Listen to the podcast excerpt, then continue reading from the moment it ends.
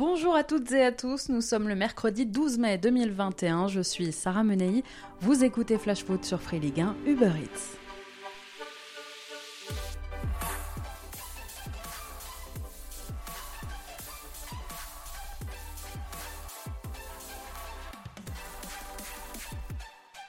Et les nommés sont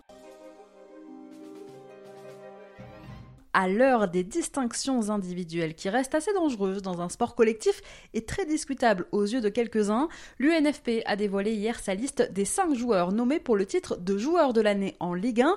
Parmi eux, Bouraki Elmaz, le Lillois, Wissam Ben Yedder, Memphis Depay et deux Parisiens, Kylian Mbappé, mais aussi Neymar. Le Brésilien, qui a disputé 16 matchs et inscrit 8 buts, dont 4 sur penalty cette saison, suspendu 5 journées, avait-il vraiment sa place dans cette shortlist? Probablement que non, beaucoup auraient pu y figurer à sa place. On pense à Kevin Volland, par exemple, le monégasque, à Jonathan Klaus, le Lançois dont je vous ai beaucoup parlé dans Flash Foot cette saison. Non, Neymar ne méritait pas spécialement d'y être, mais lui n'en est pour rien responsable, on va pas lui en vouloir. Ce sont les joueurs qui ont voté, tous les joueurs du championnat, des joueurs qui ne semblent pas pour la plupart regarder beaucoup de matchs, mais ça c'est pas une surprise, et des joueurs qui semblent surtout avoir voté pour un catalogue, pour un talent, pas seulement au vu des performances sur la saison en cours. Voir Neymar dans cette liste rappelle combien les votants répondent souvent à côté à la question qui n'est pas, je vous le rappelle, qui est le joueur le plus talentueux intrinsèquement du championnat, mais qui est le meilleur joueur de la saison en cours. Alors à la première interrogation, la réponse Neymar se comprend tout à fait. À la seconde, son nom est un non-sens. Mais voilà, on va pas non plus taper sur les joueurs qui ont voté. Nous sommes au début d'une décennie où les stars ont pris le pas sur les collectifs plus que jamais. La machine médiatique et marketing met en avant les stars encore et toujours. Dans le même temps, par exemple, l'UNFP a dévoilé aussi les nommés pour le titre du jeune espoir de l'année et parmi eux, Eduardo Camavinga. Alors là aussi, le choix est discutable au vu de sa saison.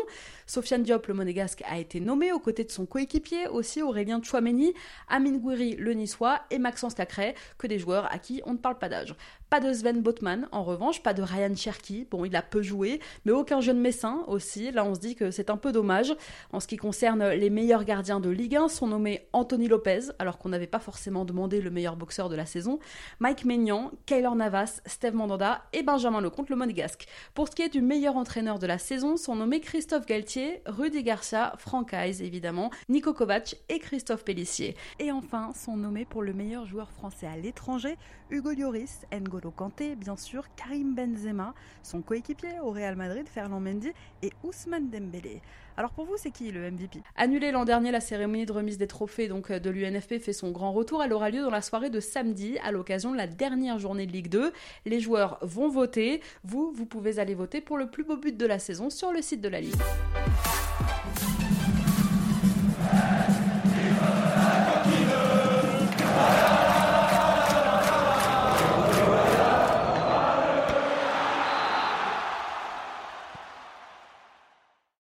Si les Parisiens veulent sauver un peu leur saison, c'est ce soir que ça commence. Paris éliminé de la Ligue des Champions, mal engagé en championnat. Les Parisiens peuvent-ils tout perdre? Pour s'éviter une nouvelle désillusion, le club de la capitale doit impérativement gagner ce soir à La Mosson. Battu par Manchester City en Ligue des Champions, le rêve de soulever la coupe aux grandes oreilles s'est envolé. Reste, comme le titrait l'équipe ce matin, la coupe aux petites oreilles. Du côté de la Ligue 1, à l'aube de cette fin de saison, le PSG est deuxième avec 3 points de retard sur Lille, le leader. L'hégémonie parisienne en championnat pourrait connaître son deuxième accro après celui de 2017 où l'AS Monaco, souvenez-vous, avait été sacré champion. En concédant le nul face au Stade Rennais dimanche soir, les Parisiens laissent un boulevard aux Lillois pour qu'ils remportent leur quatrième sacre national. Pour éviter un exercice 2020-2021 sans autre titre que le modeste trophée des champions conquis en janvier, conserver la Coupe de France est devenu presque un impératif pour les Parisiens. Une saison blanche sans aucun titre, c'est un dénouement qui n'a plus eu lieu à Paris depuis l'arrivée des Qataris il y a 10 ans, presque jour pour jour. Alors ce soir, Neymar et ses coéquipiers doivent se racheter. Seule la coupe pourrait redonner une saveur à la saison de ses joueurs. Il faudra pour cela donc commencer par battre Montpellier, ambitieux 8 du championnat après une saison faite de hauts et de bas. Mais ces derniers temps, les Montpelliérains sont quand même affamés à l'image d'Andy Delors et de Gaëtan Laborde. Les Héroltais ont enchaîné 15 matchs sans défaite, toutes compétitions confondues, de février à avril, avant de se prendre un peu les pieds dans le tapis à Nice puis à domicile contre Saint-Etienne, pour finalement l'emporter lors de la dernière journée dimanche dernier à Strasbourg. Michel Derzakarian sur le départ rêve d'une sortie en beauté en disputant la finale la semaine prochaine à Saint-Denis et offrir une finale, ou mieux le titre, à cette ville, Montpellier, qui n'a plus goûté au titre en Coupe de France depuis 1990. Sachez que Presnel Kimpembe est fixé sur sa sanction exclue dimanche soir au Roison Park pour avoir séché Jérémy Doku. Le Français a écopé hier de trois matchs de suspension plus un avec sursis par la commission de discipline de la LFP. Ça signifie que la saison de Kimpembe pourrait être terminée avec Paris. Il manquera en tout cas la réception du Stade de Reims en Ligue 1 dimanche ainsi que le déplacement à Brest pour l'ultime rencontre du championnat dans dix jours. Mais aussi donc ce soir, eh bien, Kimpembe manquera cette demi-finale de Coupe de France à Montpellier.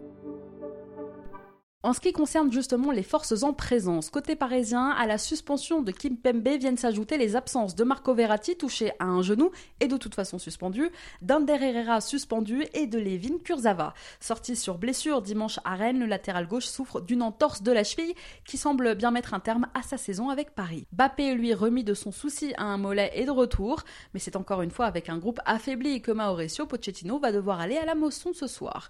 Côté Montpellierin, Michel Derzakarian dispose aujourd'hui d'un groupe pratiquement au complet. Seul Pedro Mendes, touché au genou, manquera à l'appel.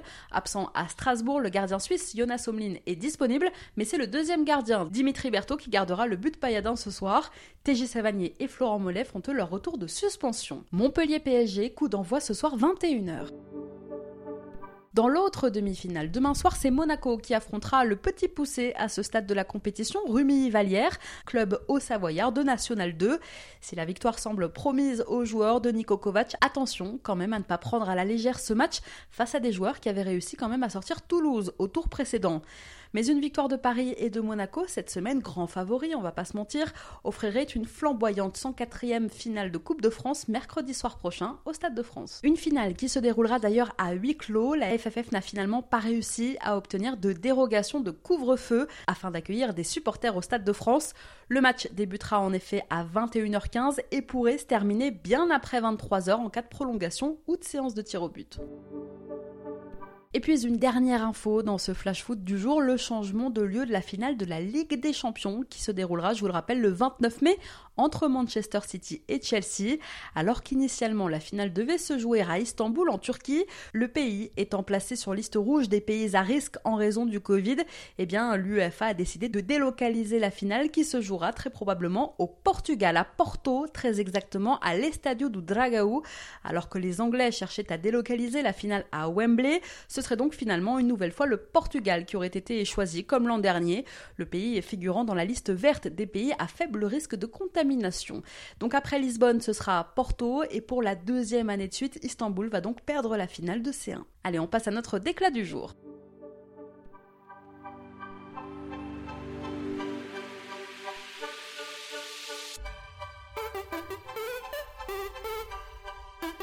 C'est mon cœur qui parle. vous avez un chef d'espoir qui vous notre retenue.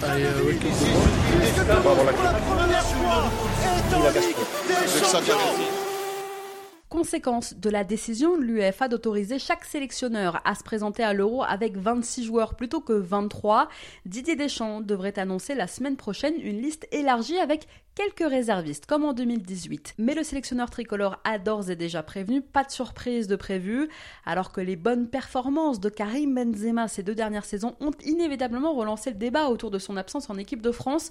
Dans un entretien au journal allemand Kicker, Dédé a douché les minces espoirs de ses partisans. Je le cite, Je ne suis pas le Père Noël, je ne suis pas là pour annoncer une surprise. Bon, bah, le débat semble définitivement tranché. Au sujet de sa liste, d'ailleurs, le sélectionneur a ajouté Je la peaufine petit à petit, j'ai des joueurs qui, comme le Munichois Corentin Tolisso, sont toujours en convalescence et je n'ai pas encore toutes les informations sur leur état. Et oui, après Quentin Tolisso, blessé de longue date et tout juste revenu à l'entraînement il y a quelques jours, c'est Thomas Lemar qui a rejoint l'infirmerie le week-end dernier en raison d'une blessure à la cuisse qui pourrait l'éloigner des terrains pour plusieurs semaines. Et puis plusieurs matchs restent encore à jouer, évidemment, dont les deux finales de Coupe européennes le 26 mai, pour l'Europa League le 29, pour la Ligue des Champions, avec parmi les équipes qualifiées N'Golo Kanté, Olivier Giroud, Kurt Zuma ou encore Paul Pogba et Anthony Martial. Mais si Didier Deschamps annoncera sa liste mardi prochain, il aura quand même la possibilité de la modifier jusqu'au 1er juin, minuit. Enfin, sachez justement que le Citizen Émeric Laporte, officiellement sacré champion d'Angleterre hier soir avec les Sky Blues et finaliste de la Ligue des Champions, a donné son accord pour porter les couleurs de l'Espagne, de la Roja pendant l'Euro, après avoir porté le maillot de la sélection française dans les catégories jeunes, sûrement lassé d'attendre son heure, le joueur de 26 ans a préféré aller voir ailleurs. Laporte a été international U17, U18, U19 et en espoir chez les Bleus, mais bien que convoqué à deux reprises chez Léa, la dernière fois en mars 2017, Didier Deschamps ne lui avait fait jamais porter le maillot bleu en match officiel. Le meilleur défenseur central gaucher du monde, selon Pep Guardiola, rien que ça, ne sera plus jamais donc dans les petits papiers du sélectionneur qui lui préfère de toute façon le parisien Presnel Kimpembe et le barcelonais Clément Langlais.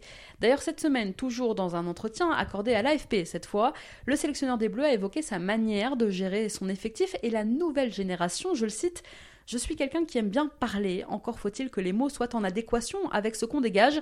Un entraîneur qui demande à ses joueurs d'être tranquille mais qui a des gouttes qui lui coulent sur le front, par moment, on peut être euh, habité, bien sûr, par certains doutes, mais il faut faire en sorte que ça ne se voit pas. On intériorise beaucoup, on prend sur soi.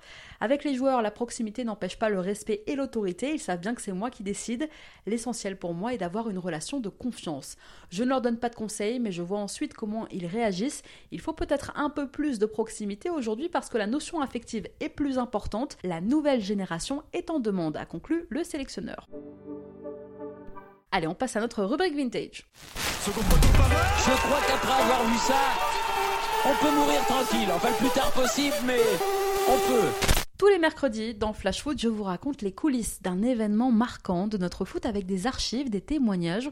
Aujourd'hui, on revient sur le jour où, il y a 12 ans, les Girondins de Bordeaux étaient sacrés champions de France. Dès le début de la saison, le 2 août 2008, premier match, première victoire avec le trophée des champions remporté par les Bordelais aux dépens de Lyon au tir au but. Marwan Chamak est élu homme du match et d'entrée, les Girondins marquent leur territoire. Ça commence mal, en revanche, en Ligue des Champions, battu 4-0 par Chelsea à Londres, l'humiliation bordelaise fera date et après une ultime défaite contre la Roma, les Girondins seront éliminés de la Ligue des Champions dès la phase de poule, rebasculés en Europa League, enfin en Coupe de l'UEFA à l'époque, les Girondins seront éliminés par Galatasaray en 16e de finale. Mais retour à la Ligue 1, cette saison-là, plusieurs tournants, dont un Monaco-Bordeaux le 21 décembre 2008 à Louis II. Après avoir été menés 3-0, les Girondins renversent l'ASM en inscrivant 4 buts en 40 minutes grâce à un doublé de Marwan Chamak, des buts d'Alou Diarra et de Fernando Cavenaghi. L'exploit est immense. À Noël, les Girondins sont deuxièmes. Trois semaines plus tard, le 11 janvier 2009, le métronome de cette équipe, Johan Gourcuff, inscrit le but de l'année face au Paris Saint-Germain. Deuxième ballon, ils sont là, avec Chalmé, avec Gourcuff. Oh, deux fois oh,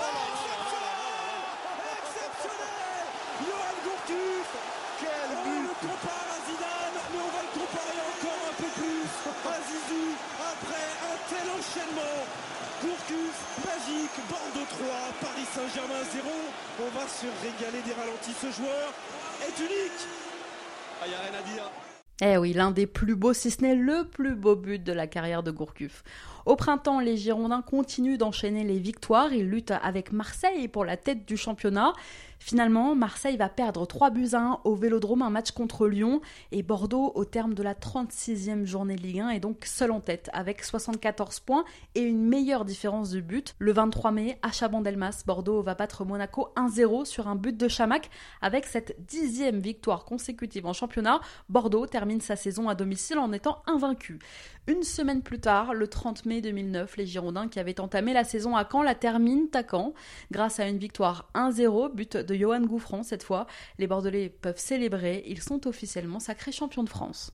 Ce soir c'est une grande satisfaction pour les garçons. Euh, je crois que Marseille avait dit qu'il méritait le titre autant que, que, Bordeaux, je le pense, je le pense. Mais on a fait quand même euh, le nécessaire ce soir pour pouvoir gagner le titre nous. Et je pense que ça fait deux ans qu'on fait vraiment du bon boulot et que cette année, on est vraiment récompensé au niveau des titres. À quand c'est l'homme à penser des Girondins, Johan?